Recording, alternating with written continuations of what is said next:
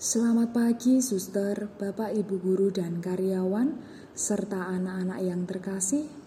Sebelum kita memulai kegiatan pada pagi hari ini, marilah kita mempersiapkan hati untuk berdoa dan mendengarkan sabda Tuhan. Dalam nama Bapa dan Putra dan Roh Kudus. Amin.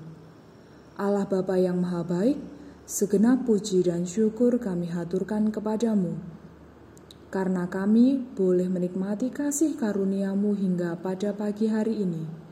Bapa, sekarang kami anak-anakmu hendak mendengarkan sabdamu. Cairkanlah hati kami yang beku dan bimbinglah langkah kami, agar kami senantiasa berjalan seturut dengan sabdamu. Amin. Inilah Injil Yesus Kristus menurut Matius. Dimuliakanlah Tuhan. Dalam khotbah di bukit, Yesus bersabda kepada murid-muridnya, "Hati-hatilah, jangan sampai melakukan kewajiban agamamu di hadapan orang supaya dilihat, karena jika demikian, kamu tidak beroleh upah dari Bapamu yang di surga." Jadi, apabila engkau memberi sedekah, janganlah engkau mencanangkan hal itu seperti yang dilakukan orang munafik di rumah-rumah ibadat dan di lorong-lorong supaya dipuji orang.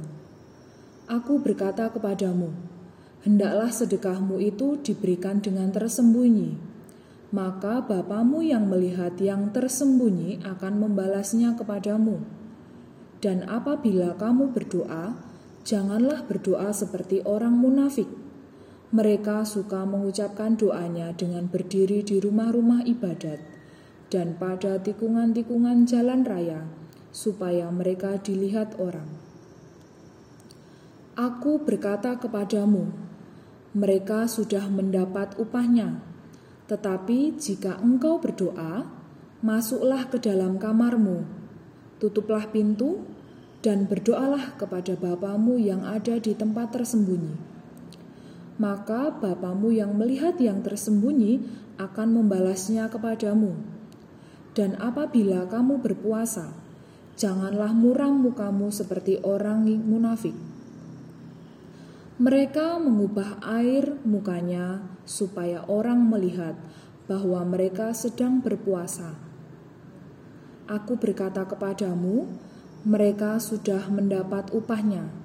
Tetapi apabila engkau berpuasa, minyailah kepalamu dan cucilah mukamu, supaya jangan dilihat orang bahwa engkau sedang berpuasa, melainkan hanya oleh Bapamu yang ada di tempat tersembunyi.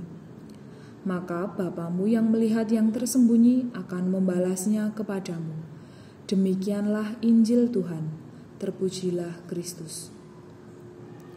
Suster, Bapak Ibu guru dan karyawan, serta anak-anakku yang terkasih, beberapa slogan yang sering kali kita dengar dalam iklan-iklan di televisi, misalkan, jadilah anak hebat, atau jadilah pemenang, dan sebagainya. Singkatnya, saat ini setiap orang ditantang untuk menjadi yang terhebat, dan untuk menjadi yang terhebat, kamu harus menampilkan dirimu, atau kamu harus menunjukkan kehebatanmu. Oleh karena itu, dalam pergaulan di tengah masyarakat, khususnya di kalangan anak muda atau anak remaja saat ini, dikenal istilah narsis atau eksis. Kalau ada anak muda yang tidak suka narsis atau eksis, lantas dianggap tidak gaul. Nah, Injil hari ini justru berbicara sebaliknya, yaitu soal menjadi tersembunyi. Kalau kamu memberikan, jangan digembar-gemborkan.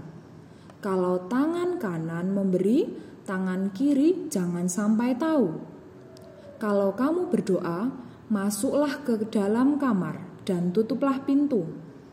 Kalau kamu berpuasa, minyailah kepalamu supaya jangan sampai orang lain tahu bahwa kamu sedang berpuasa. Yesus ingin agar apa yang kita lakukan itu tersembunyi, orang lain tidak harus tahu. Nah, mengapa harus tersembunyi? Mungkin kita bertanya, mengapa Yesus mengajarkan soal ketersembunyian, tidak menampilkan diri atau tidak menonjolkan diri? Jawabannya, karena Allah kita adalah Allah yang tersembunyi. Allah yang senantiasa melihat dari tempat yang tersembunyi. Yesus ingin agar kita juga belajar bagaimana menyembunyikan diri, khususnya dalam hidup beriman. Dalam hidup beriman, kata menyembunyikan diri sering kita sebut sebagai kerendahan hati. Jika Allah kita adalah Allah yang tersembunyi, maka satu-satunya bagi kita untuk semakin dekat dengan Allah adalah jalan ketersembunyian atau kerendahan hati. Santa Teresia dari Avilia mengatakan bahwa percayalah orang yang sungguh-sungguh rendah hati akan diberi Tuhan hati yang damai. Inilah buah dari semangat hidup sebagai murid-murid Tuhan yang berani menjadi tersembunyi. Marilah kita berdoa. Allah Bapa yang Maha Murah, ajarilah kami menaruh belas kasih-Mu kepada sesama, sebagaimana Engkau telah menaruh belas kasih kepada kami. Semoga kami dengan tulus ikhlas mendermakan apa yang kami terima berkat kemurahan hatimu ya Allah dan Bapa kami. Doa ini kami persembahkan kepadamu dengan pengantaran Yesus Kristus Putramu Tuhan kami, yang bersama dengan dikau dalam persekutuan roh kudus, hidup dan berkuasa Allah sepanjang segala masa. Amin. Dalam nama Bapa dan Putra dan Roh Kudus. Amin.